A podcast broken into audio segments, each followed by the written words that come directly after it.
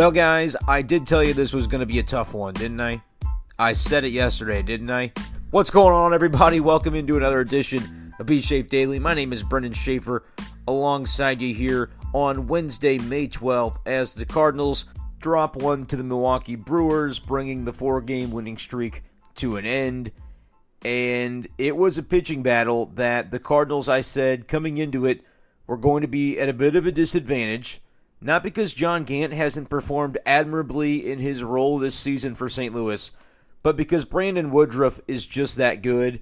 He's a guy that's going to contend for Cy Young if another pitcher that the Cardinals are going to see on Thursday, a guy on his own team, doesn't take it away from him. Woodruff, with seven and two thirds, gives up just one run on a home run by Tyler O'Neill that gives the Cardinals a fighting chance. But that was all the offense that the Cardinals could muster all night in a 4 1 loss. And it's just one of those things where we talked about it yesterday. You have to find a way as an offense to get to Brandon Woodruff before the eighth inning if you're going to have a chance in this one. And that was kind of the premise we let in with. It wasn't technically true because once again, Cardinals pitching finds a way to keep you in a game. But that, as we saw tonight, is only going to happen so often. It's only going to last so long. You're not going to be able to sustain that kind of ask time and time again. The Cardinals had sustained it Sunday in a 2 0 win. They sustained it yesterday with the pitching staff grinding it out just long enough for the Cardinals offense to get to the 11th inning where they had their outburst last night. You win that game 6 to 1. But eventually, we said you're going to have to start scoring runs. And you can't ask the pitching staff to be responsible for everything good or bad that happens for this team. Assuming that just one run's going to be enough, that doesn't get it done. You can't wait till the 11th inning sometimes. Sometimes you aren't given the 11th inning because the pitchers, the defense, the guys out there are human and mistakes are going to happen. That's what ended up happening tonight. John Gant, another really good outing. What did we say yesterday? If he could go five innings and give up a run, two runs, you'd take that. It'd keep you in the game. But the Cardinals are going to need five runs. I think I specifically said yesterday they got to score five runs if they're going to win this game. Well, guess what? They lost by today, four to one. So five would have been enough.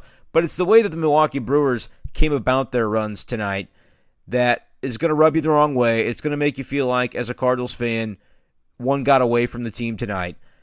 I, for me, it's hard to get behind that because of the fact that we said it. We we kind of forecasted how this was going to go. That you had to score in order to consider this one a winnable game.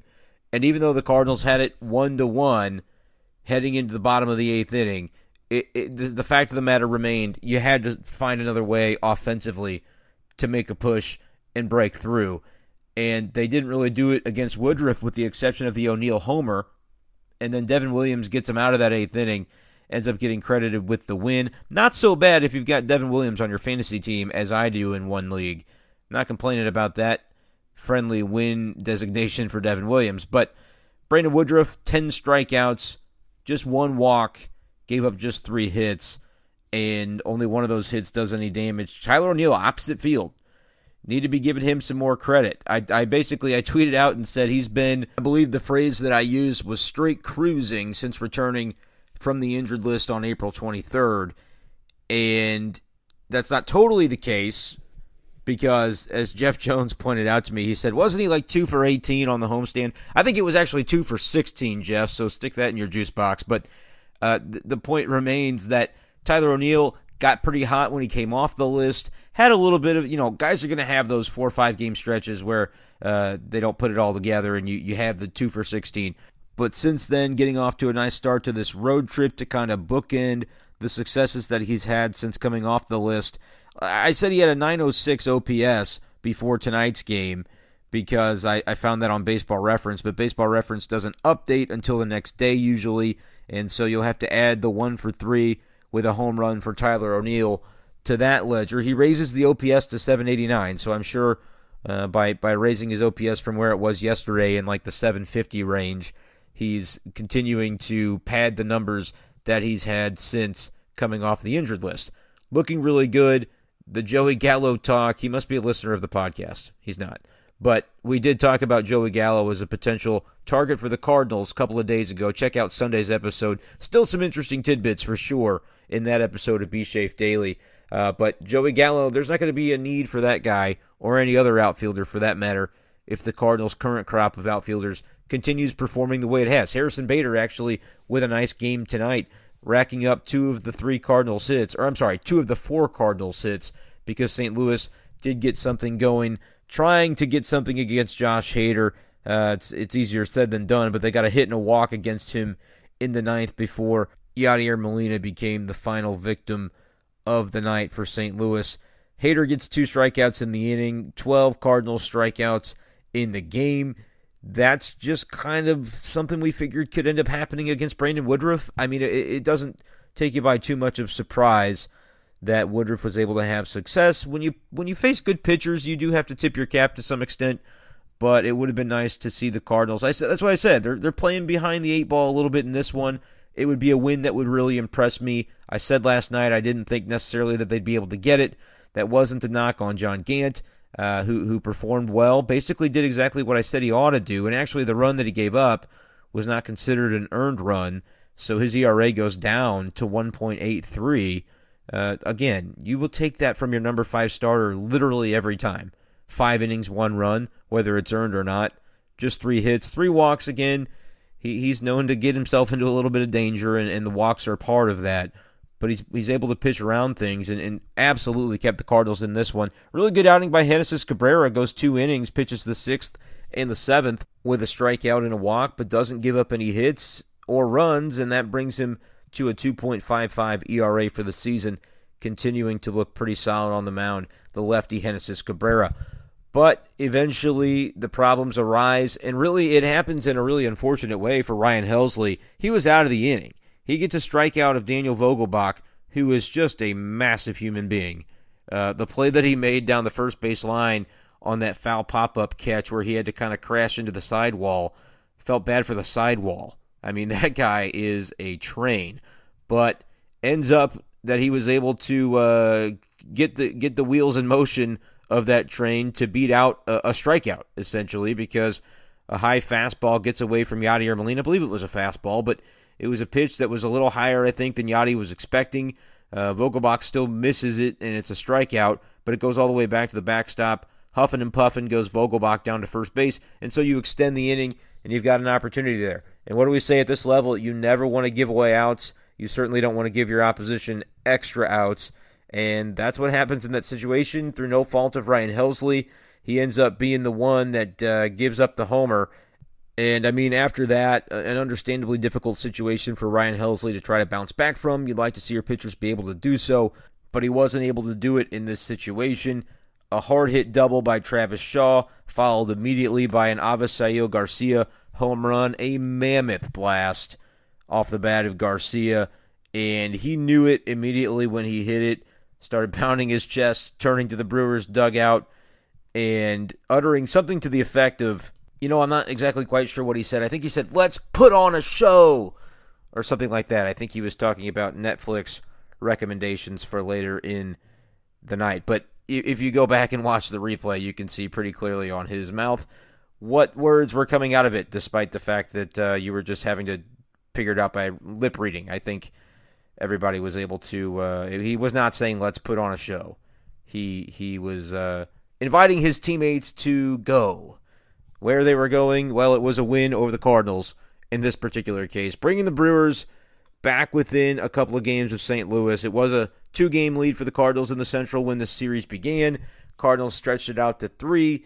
And you say at that point, look, if you're able to just split the next two, you can walk away from this with a three game lead. That'd be great. Now it's up to the Cardinals in the final game of this series to be able to fulfill that idea because right now the Brewers just two games back of St. Louis. 20 to 17 for Milwaukee, 22 and 15 for the Cardinals. I want to talk a little bit about the the way that the Milwaukee Brewers got their first run of the game. It happened in the sixth inning. A little bit of a weird situation for Harrison Bader, where fly ball to center field. I believe he was on the warning track when he's trying to track this ball down, so it was pretty deep. But at that point in time, you had runners on first and second, so it wasn't, you know, going to be a run.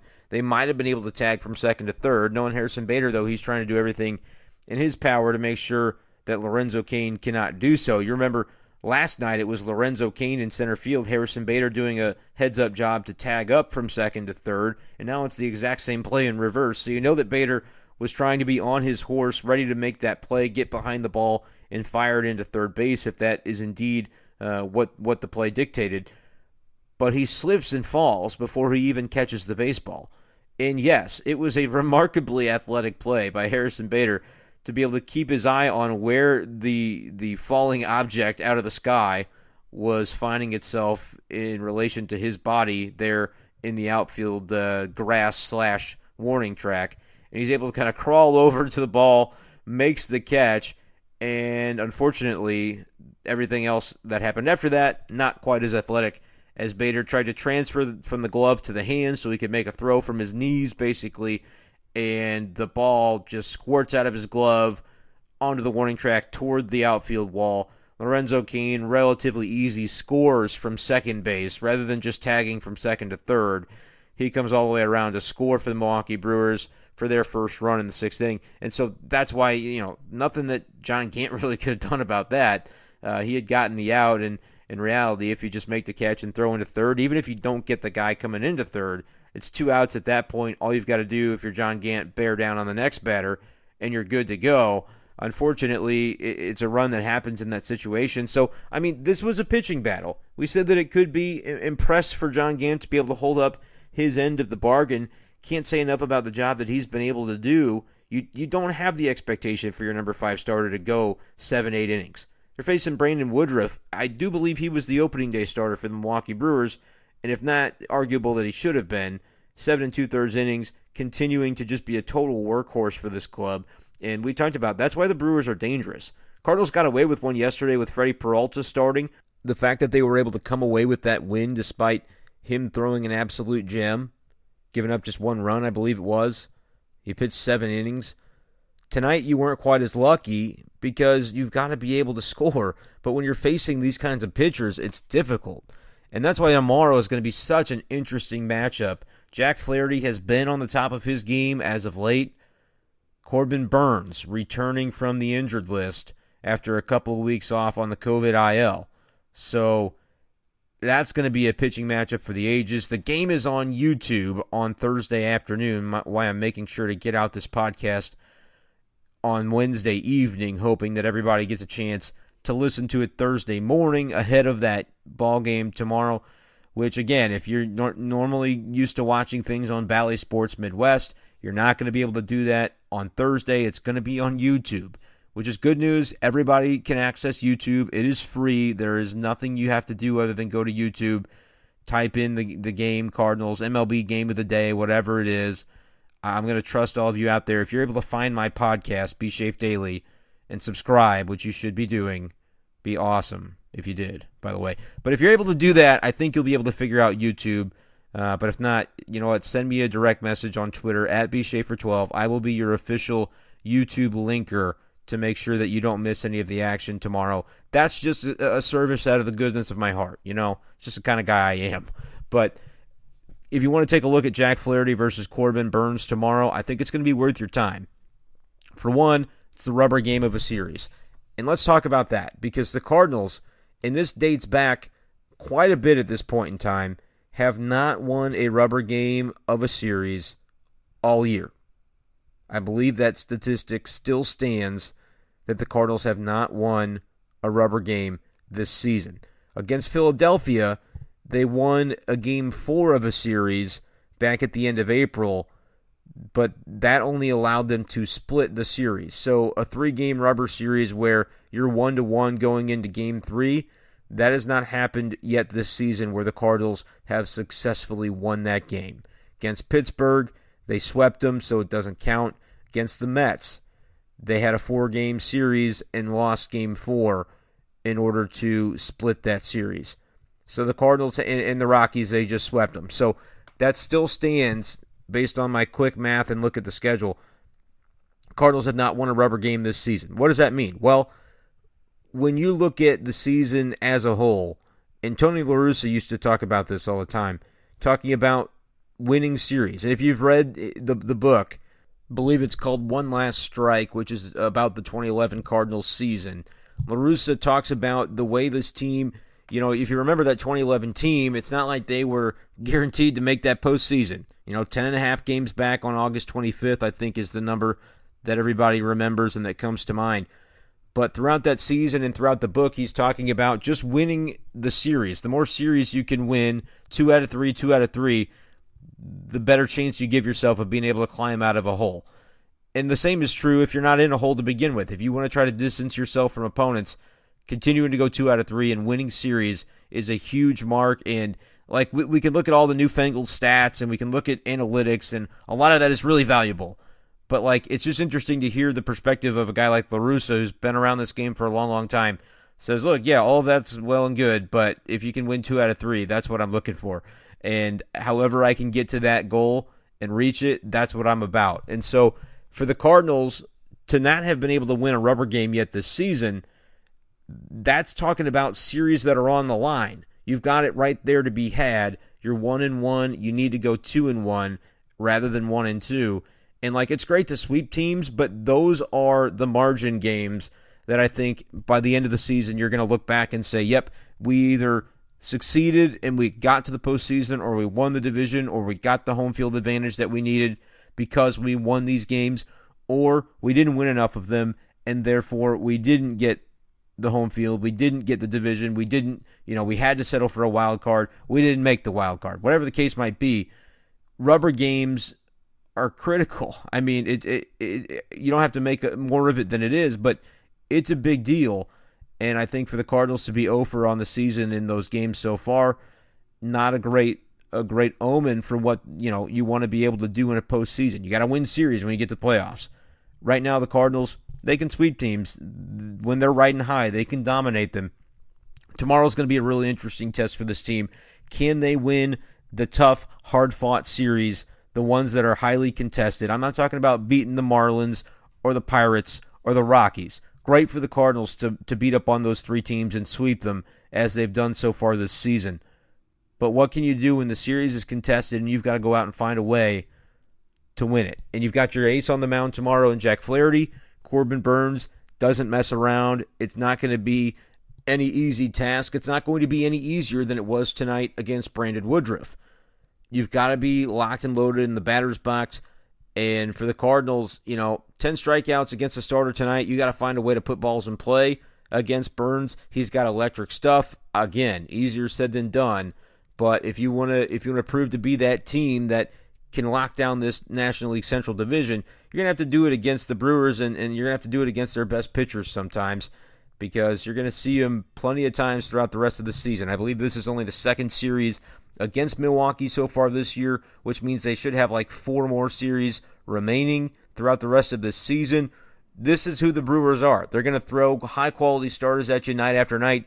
You're going to have to figure out a way to hit them one time or another if you're going to take this division from them. Because look, if they beat you tomorrow, it's, a, it's suddenly the margin is one game. Look, it's May. You don't have to worry about you know where you are in the standings necessarily. It's all going to come out in the wash by the end of the season.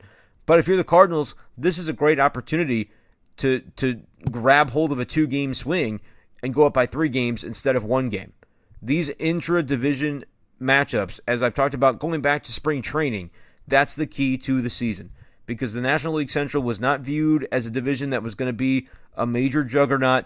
Uh, you know, we've seen things not play out necessarily how we expected that they would in certain divisions. The National League East is kind of a joke right now, not as competitive top to bottom as we maybe thought it would be. Uh, the Dodgers and the Padres out west not getting off to the mega starts that we thought they might, being two teams that had the potential to win 100 games each.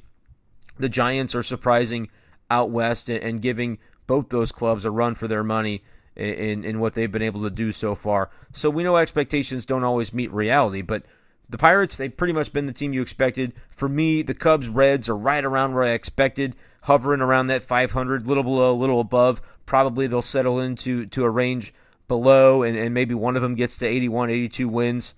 Um, the other one finishing about 77, 78. That's kind of what I would anticipate for those two teams. Find a way to win those games. Find a way to tamp them down and make sure that they don't get any ideas in their head about being any better than they are. If you're the Cardinals and you believe you're the best team in this division, beat up on the teams within your own division and claim that crown.